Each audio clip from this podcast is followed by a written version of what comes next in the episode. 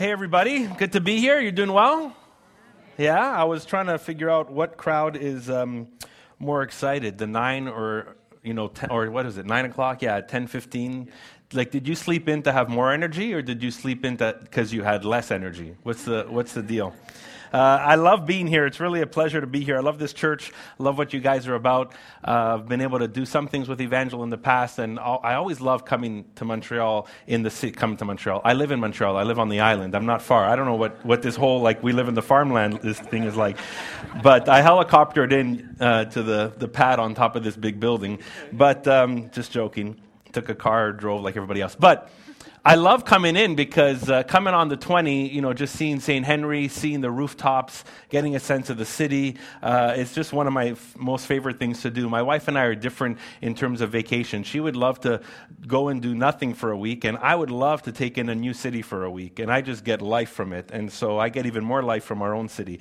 Uh, so I love that. Appreciate this place and this church and even the leadership here and what you guys are doing. I'm excited about your new building. I mean, I won't use it much, but I'm excited about your new building. I think it's going to be an awesome uh, thing. Uh, and especially because you guys are so central in the city, I, I just get this sense um, this next season and these new resources are going to be a huge blessing, not only to you, but to so many people around here. So be blessed by that. Um, Thanks for having me come and share in this series. Uh, I, I, I, personally enjoy walking through books of the Bible, and uh, we teeter totter at, at, our church, Westside, between sometimes walking through a book and sometimes going through some topical uh, themes. And um, Mark is a really cool book because um, you get a chance to really get to know Jesus uh, in a real fresh way. But here's a question for you, all right? First question. You ever get this question from somebody? Why are you so surprised? Does someone ever tell you that? Why are you so surprised? Like John, John was talking about February. So in February, if someone said, Man, it feels so dark and cold, and your buddy says, Well, it's February. That's why it's dark and cold. Why are you so surprised? Uh, today's hot and humid, and you might be complaining and saying, It's so hot. And someone say, Well, it's July. That's why. Why are you so surprised, you know? And I'm not sure if you've ever walked out into the rain or, uh, you know, and then you complain about it and say, I walked in the rain yesterday and I came in soaked. And you're like, well, that's what happens when you walk in the rain, right? So we're standing in a building where the Canadiens played and probably won more of their cups here than they did at the Bell Center. Um, but we have this expectations that Canadiens will make it to the playoffs. And we're not so surprised. But then we get surprised when they choke. I, you know, and anyways, I don't want to cause enemies here. I'm sorry about that. Here's, here's the deal there are certain things that surprise us that shouldn't. It's like we know them. We know that they're coming. We know the truth about it, and yet they surprise us. And I think what we're going to hit in Mark today is this moment of clarity for the disciples in their journey discovering who Jesus is. And we're going to land on a passage that's kind of like a reality check for the disciples. And I believe Mark included it in the way he wrote it for a reality check for his, for his readers and those would, who would soon to come to discover Jesus. And Mark asks this question, not literally, but I think he asked this question about the disciples like, why are you so surprised? Why are you so surprised? Um, and we're going to read in Mark chapter 6, verse 45 to 56. If you got your Bibles, you can turn to it. Otherwise, it's going to be on the screen. I was amazed. You know, I do PowerPoint and screen stuff for our church uh, for my messages, and I kind of know the font size. And then when I walked in here and I gave it to them, I thought, it's the whole wall. Like the whole wall is the words. It's just crazy. Anyways, that was kind of fun. Um, so just as we read this, Mark peels away in this passage, I think, um, something that's going on in the disciples' heart and really uh, helps us uh, get a glimpse of where they are at in their understanding of Jesus. So let, let's read it together. Mark chapter 6. Immediately, Jesus made his disciples get into the boat and go on ahead of him to Bethsaida while he dismissed the crowd. After leaving them, he went up on a mountainside to pray. Later that night, the boat was in the middle of the lake, and he was alone on land. He saw the disciples straining at the oars because the wind was against them. Shortly before dawn, he went out to them walking on the lake. He was about to pass by them, but what they, when they saw him walking on the lake, they thought he was a ghost. And they cried out because all they saw him, all of them saw him and were terrified. Immediately he spoke to them and said, Take courage, it is I. Don't be afraid. Then he climbed into the boat with them, and the wind died down. They were completely amazed, for they had not understood about the loaves. Their hearts were hardened. And when they had crossed over, they landed at Gennesaret and anchored there. And as soon as they got out of the boat, people recognized Jesus. They ran throughout the whole region and carried the sick on mats to wherever they heard he was. And wherever he went, into villages, towns, or countryside, they placed the sick in the marketplaces. They begged him to let them touch even the edge of his cloak, and all who touched it were healed. Let's just pause and pray. Father, we, we celebrate um, your love and your grace in our lives today. We got a chance to celebrate in worship, in song in conversation, uh, who you are, what you're doing in our lives. And we pause in this moment just to welcome um, the work of your Spirit as we read your word. You just um, captivate our hearts, captivate our minds, regardless of um, where we are on a spiritual journey, including myself. I just I pray that you would just intersect our hearts and minds. Help us see you in fresh light. In Jesus' name we pray. Amen. This is a, I think, a shifting point in Mark's gospel. You know, it comes to the end of this schedule of miracles, just one miracle after another from chapter, the end of chapter 5 into chapter 6.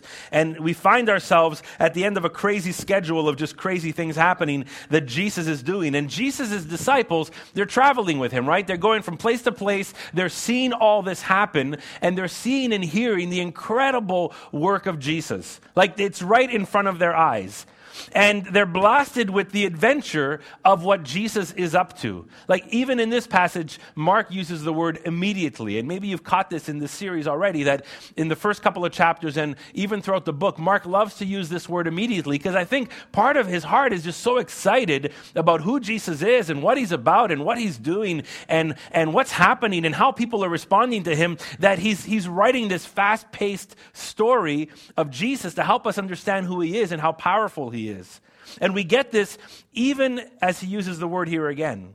You got to just catch the context. And I think last week you walked through the passage previous. There was Jesus and his disciples just are coming away from a huge crowd. Thousands of people are with them and among them. And Jesus needs to get away. So he tells his disciples, You go off to the other side of the lake. That's our next appointment. I'm going to dismiss the crowd. And then Jesus pauses, goes off to a mountainside, takes some time to be alone some time to pray in solitude. He gets to this quiet place on a mountainside to spend some significant time with his father so he'd be refueled and replenished. Uh, he, Jesus often done, does this after a time of chaos or a time of ministry or even a time of crisis. Maybe you can relate to this. Maybe you can relate to moments where, oh my goodness, I just had this crazy day, this crazy week, this crazy season, and I need to pause and be in solitude. I need to be replenished. That's part of what Jesus is doing here. And he notices his disciples after this time, it's still late into the evening. He notices his disciples are still in the middle of the lake. It's only a three or four mile journey at most across that part of the lake, but they're still working at it. it it's windy, uh, the winds are rough, and it's like they're just, you know, they're just not making headway. And Jesus sees them struggle. The funny thing is, he only goes out to see them later, like almost the next morning. He sees them at night, but it says before dawn he walks out to them. So I don't know what Jesus is up to, if he's trying to set up this moment, if he's trying to, you know, let them kind of linger a little bit and get, get restless or frustrated or a little bit more scared, who knows. But he finally decides to cross the lake. And what happens next is fascinating, but Mark kind of just tells us. Mark kind of just just lays it out really bluntly. He says, shortly before dawn, he went out to them walking on the lake. That's, I mean, imagine someone just told you that, you know, I would say, hey, by the way, yesterday I jumped off the building and I jumped to the other building and then I had lunch. It'd be like, uh, what did you just do? And so you'd think Mark would kind of build it up like a crazy story, you know, as Jesus' foot touched the water, it didn't move. And his next step was, you know, and then the music kind of comes in. And uh, he doesn't do that. He just, shortly after dawn, you know, Jesus just walks on the water. But three amazing things take place. First thing, Jesus walks on water. That's pretty crazy. He walks on water. Second thing is, the wind does not affect him. I mean, the disciples should have been a short journey. They're still somewhere in the middle of the lake, and they're just straining, rowing this boat. Jesus, it says he walks, he's going to pass them as he walks. So he's kind of just walking normally, and they're straining to row this boat. So it seems like the winds don't even affect Jesus. That's pretty cool. And then it tells us that the disciples were amazed because Jesus stops, talks to them, tells them not to be afraid, steps into their boat, and immediately as he steps into their boat, the winds calm down. So he walks on water, the winds don't affect him, and then he controls or has command over the wind. It seems like for this brief moment, Jesus is functioning in two dimensions. It's like he's functioning in his own normal human self, but then none of the limits that the disciples face affect him. None of them affect him at all. And then we land on this verse, verse 51 and 52, or the second half of 51. And I think it's one of the key verses here. You know, some people will pause and, and love to just hover around the words of Jesus. You know, Jesus says, Take heart, it's I. Um, be courageous, don't worry, right? Don't be afraid. And obviously, they're very important. But I, I have this sense that this phrase at the end of 51 and 52 is really significant. And it says this They were completely amazed, for they had not understood about the loaves. Their hearts were hardened. They were completely amazed, for they had not understood about the loaves. Their hearts were hardened. It's like Mark paints this picture a little negatively. It's just, he, he, the way he writes it, he, he's kind of telling us like they were amazed. How silly. He, kind of is bringing up this question. They were amazed. Like, why are you so surprised? Like, just helping us get a glimpse of, of what he's thinking here. A couple of months ago, it was in the winter, I had this goal to like increase the amount of push-ups I can do a day. So um, I thought one evening, I said, I'm going to do some push-ups, but I'm going to do them in front of my wife. I wanted to impress her and um, she wasn't that impressed. But I, I, tried to impress her.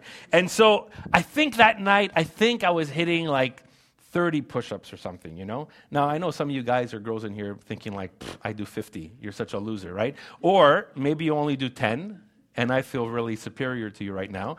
But um, the, point, the point is this as, as I do these push ups, I look over and I kind of see this, this uh, like look of awe on my wife. And at first I was happy, but then I thought, then I started to get disappointed and a little bit insulted because I started to think, why is she so surprised?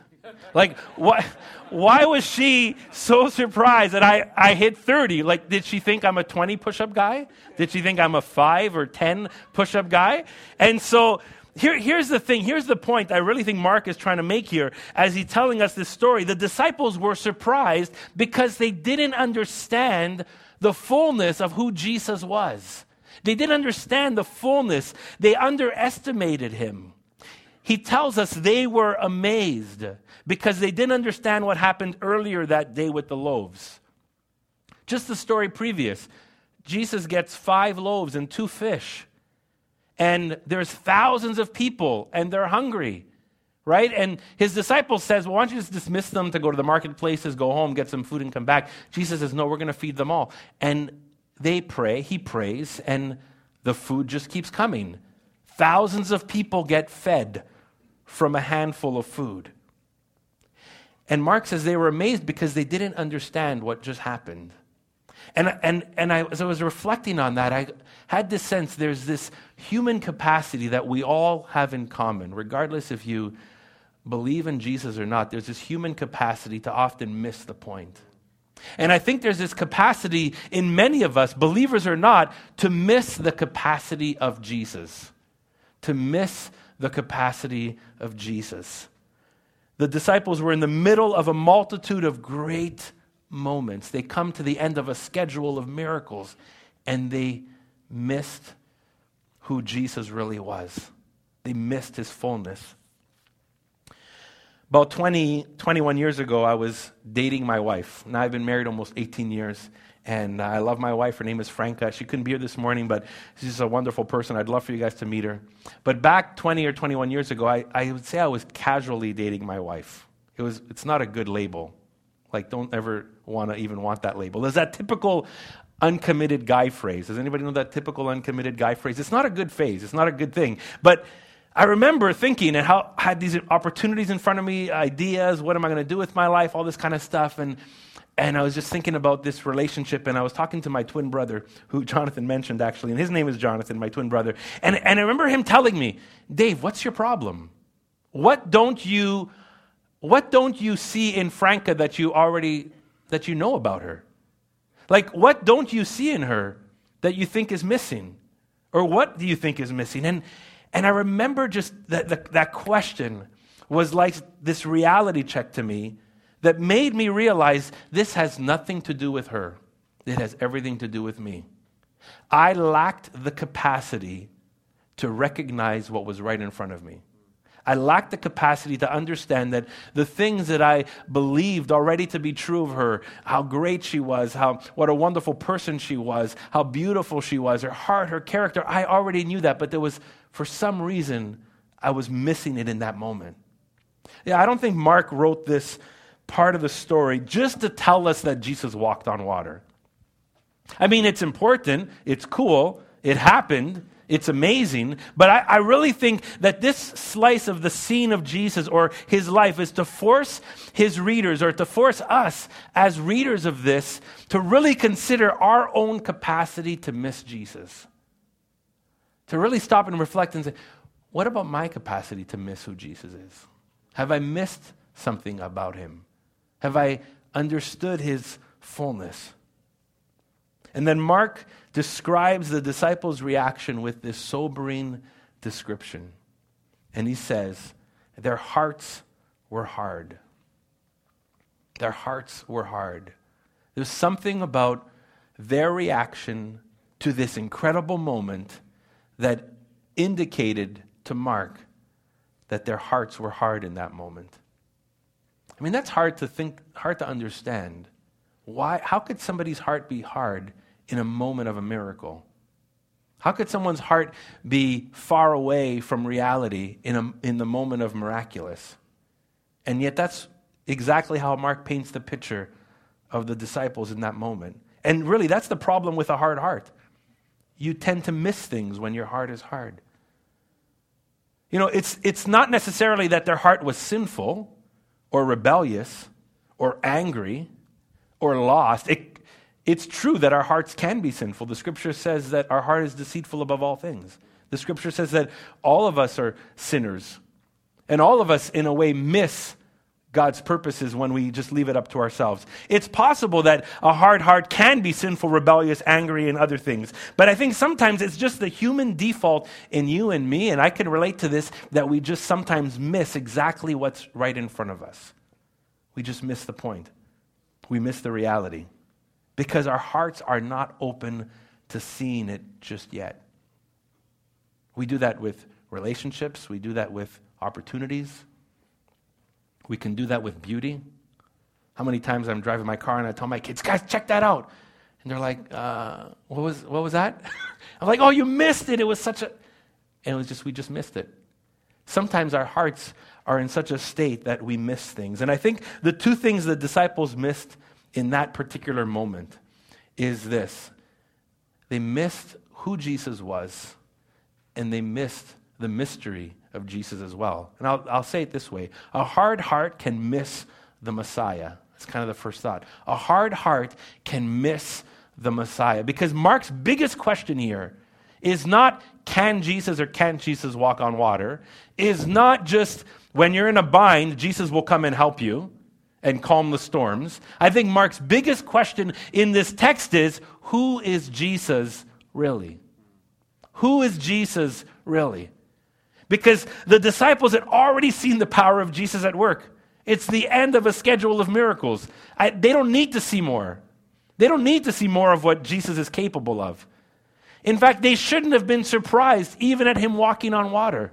He's done all this stuff. It'd be like, oh, for sure, I, I figured you could do that right? Like in, in, in some way. So this is not just about Jesus being divine or powerful, it's about him being the Messiah. And that's important as you're reading Mark because Mark is trying to help his readers understand that God's purposes and plans are coming to fulfillment, that what he promised was happening, that his promised Messiah and anointed one, the ruler over all things, was coming. And Jesus was that person.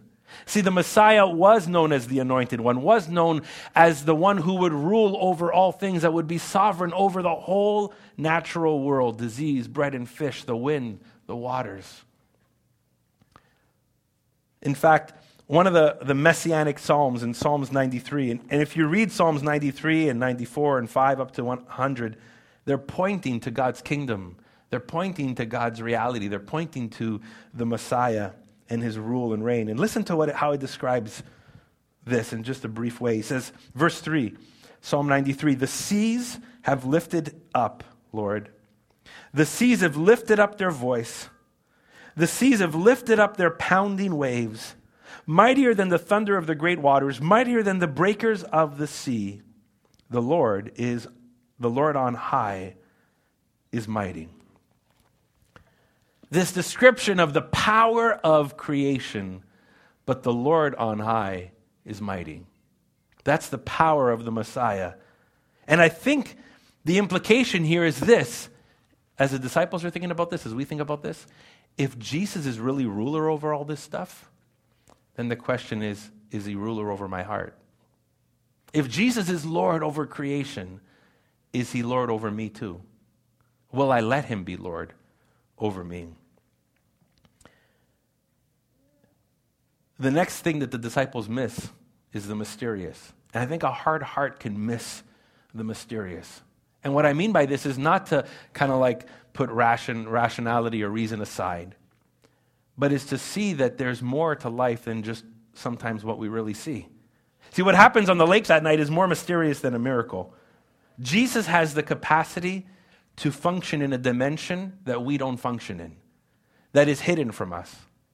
I think C.S. Lewis helped us see this in story form. How many of you read the, you know, the, the Chronicles of Narnia or The Lion, the Witch, and the Wardrobe? Or, or you, maybe you've seen the movies, and, and, they, and, and C.S. Lewis depicts this in such a beautiful way. And, and one of the figures in that is Aslan. He's the lion, and he's the Christ figure in, in, in Lewis's story. And as we start to discover Narnia in the world that, that is being described, we see Aslan as someone who functions in multiple dimensions. In fact, when, when the kids end up leaving Narnia, he says, Listen, you might come to know me in your world by another name.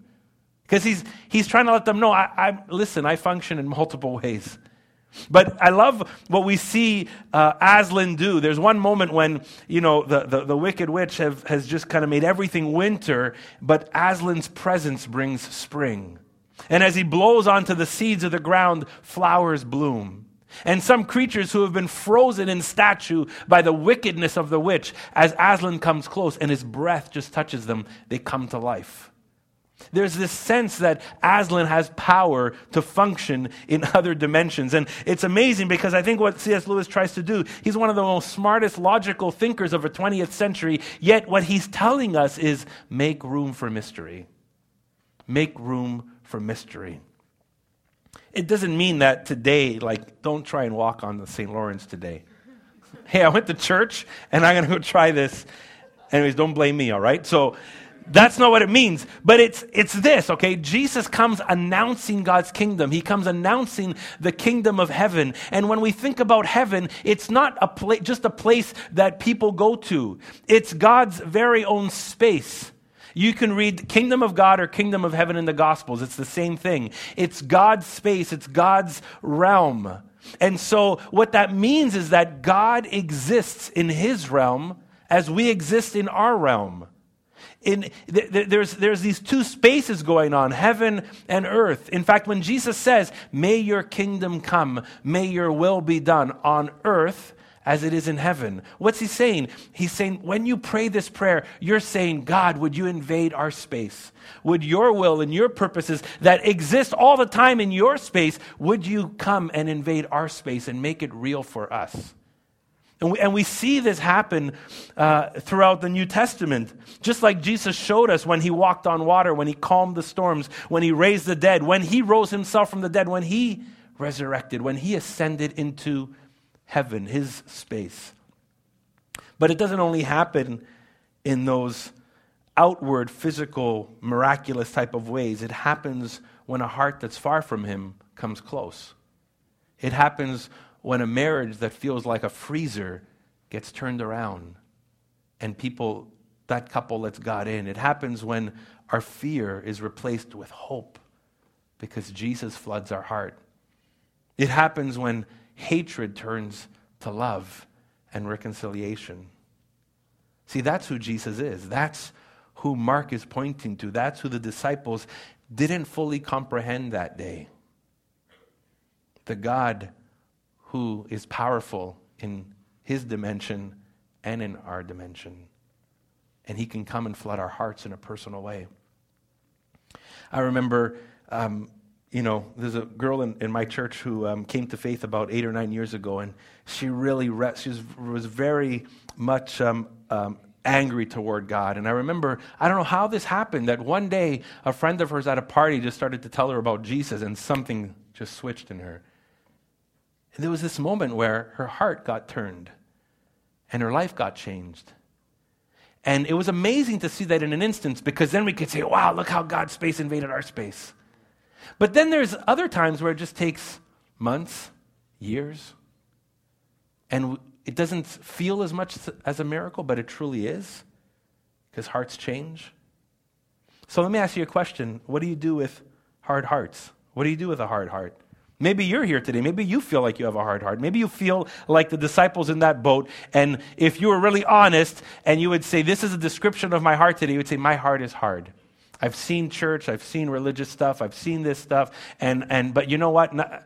I don't know. I'm not, I'm, I'm indifferent. I, I, I don't fully subscribe to the fullness of who Jesus is. And I want to tell you, if that's where you're at today, even for a brief moment, even if it's a season, I want you to know that's what Mark tells us his disciples were like. They had hard hearts in that moment. We don't know the fullness of what was going on inside them, but we know the description. And maybe you've become too familiar with stuff that you've missed the beauty and the power of Jesus. But don't get discouraged if you have a hard heart today, because it's a journey, it's a process. Don't be discouraged if your friends have a hard heart. Maybe there's one of your friends and you've, you're so praying that they come to know Jesus. Or maybe it's a family member or a coworker and you've, you've just kind of said, you know what, I've, I've given up on them. I don't get it. Like, why are their hearts so hard? Well, if the disciples didn't get it fully and they just saw all these miracles, why don't you think your friend might need a little bit more time? Don't you think your friend might need to continue the journey a little bit longer?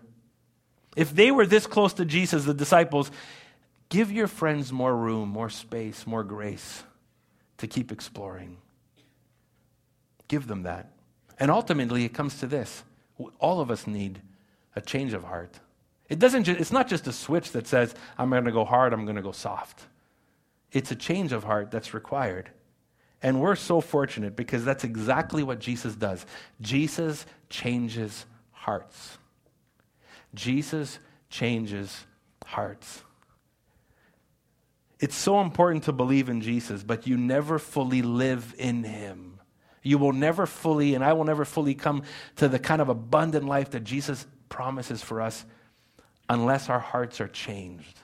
And that's why the cross is so vital. That's why Mark, in his, in his gospel, points us towards the cross, points us towards, um, you know, what Jesus will eventually do. Jesus goes to the cross because our hearts are hard. Jesus went to the cross because my heart is hard, because your heart is hard, because our world's heart is hard, because our vision is blurred, because our understanding is limited. Jesus went to the cross and rose from the dead. And when we meet him at the cross, he changes us. When we meet him, at that point, he changes us. And here, here's the beautiful news for you and for me Jesus already made the first move. Jesus already went to the cross. Jesus already rose from the dead. Jesus already sent his spirit to flood our hearts and point us back to him.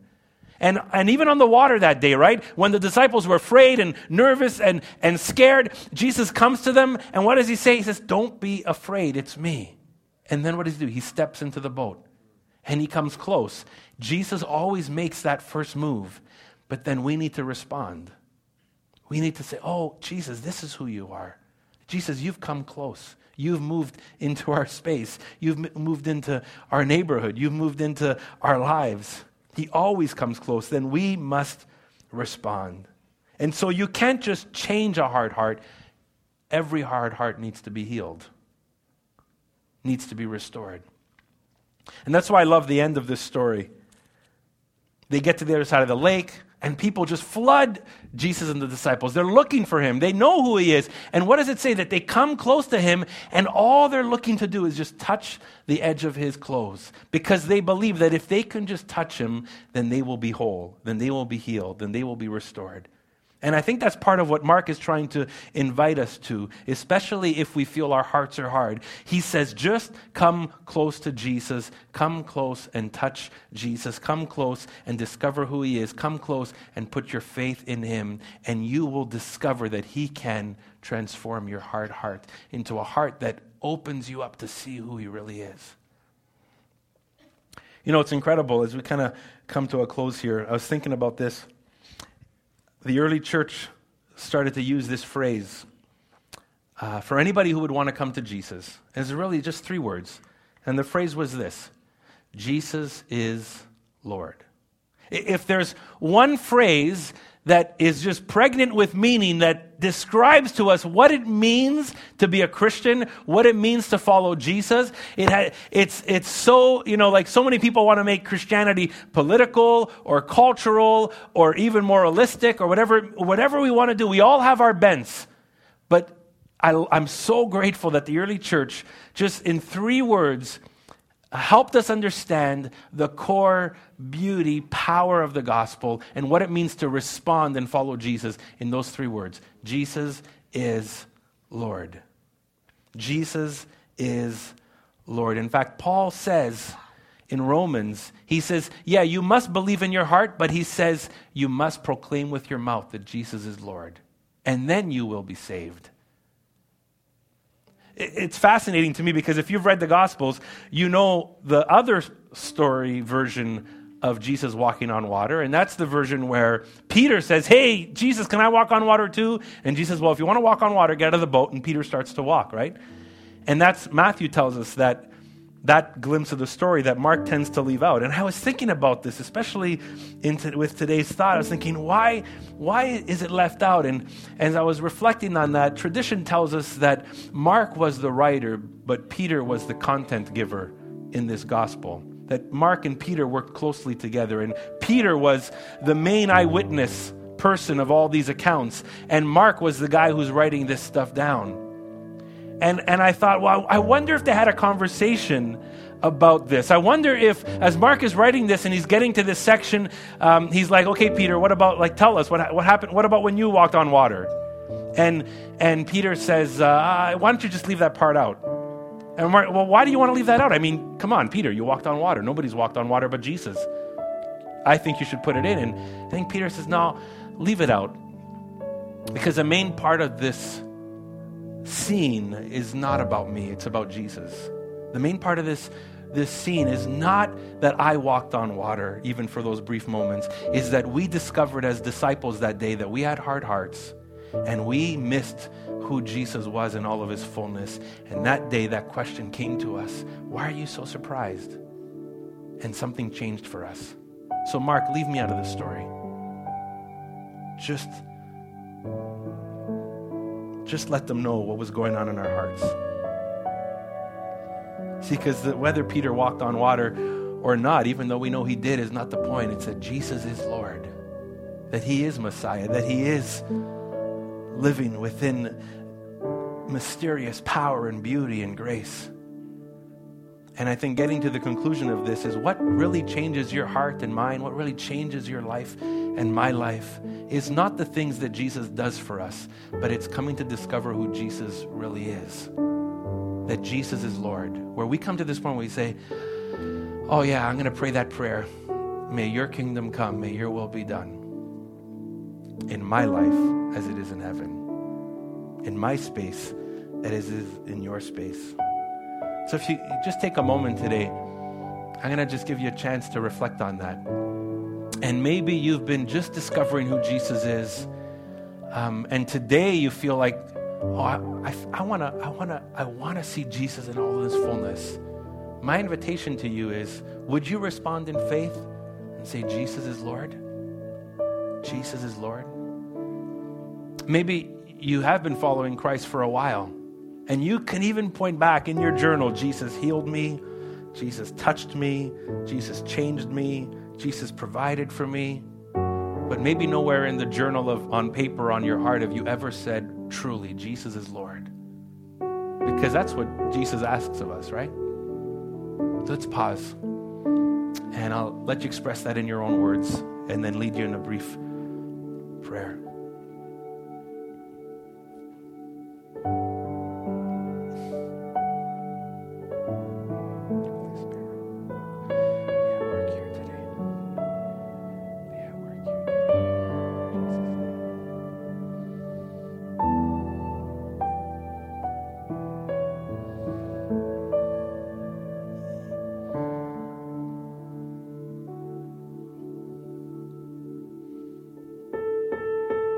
Maybe at first, if you've just been discovering Jesus lately and you feel that prompting in your heart to respond in faith and call him Lord, then would you pray with me in this moment? Maybe some of the words that I share might help you express what's going on in your heart today.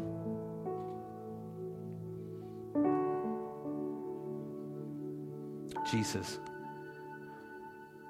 thank you for showing me this last little while uh, more of who you are. Thank you for this church that has pointed me to you, some friends that have demonstrated who you are. Thank you for the rumbling in my heart. God, I want more than just a miracle. Um, I really want you. So I want to call you Lord today, Jesus. Jesus, you are Lord of my life.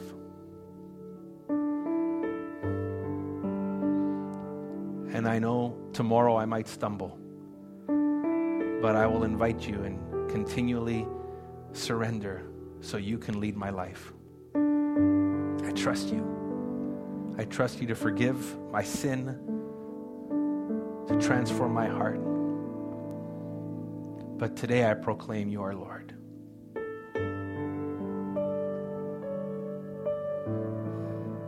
If that's you, then I just celebrate with you in this moment.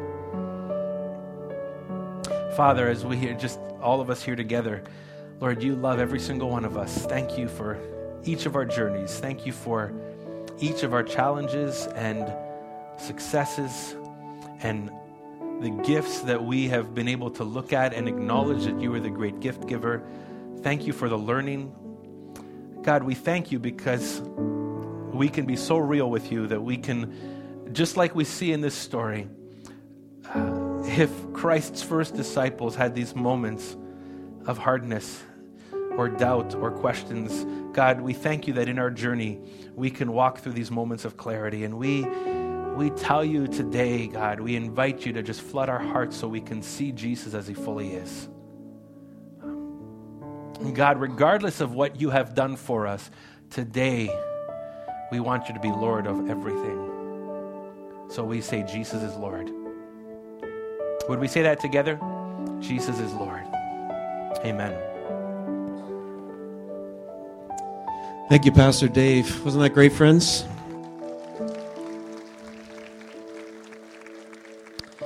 You know, I would encourage you as you leave this place in just a moment uh, that those words would linger into this week.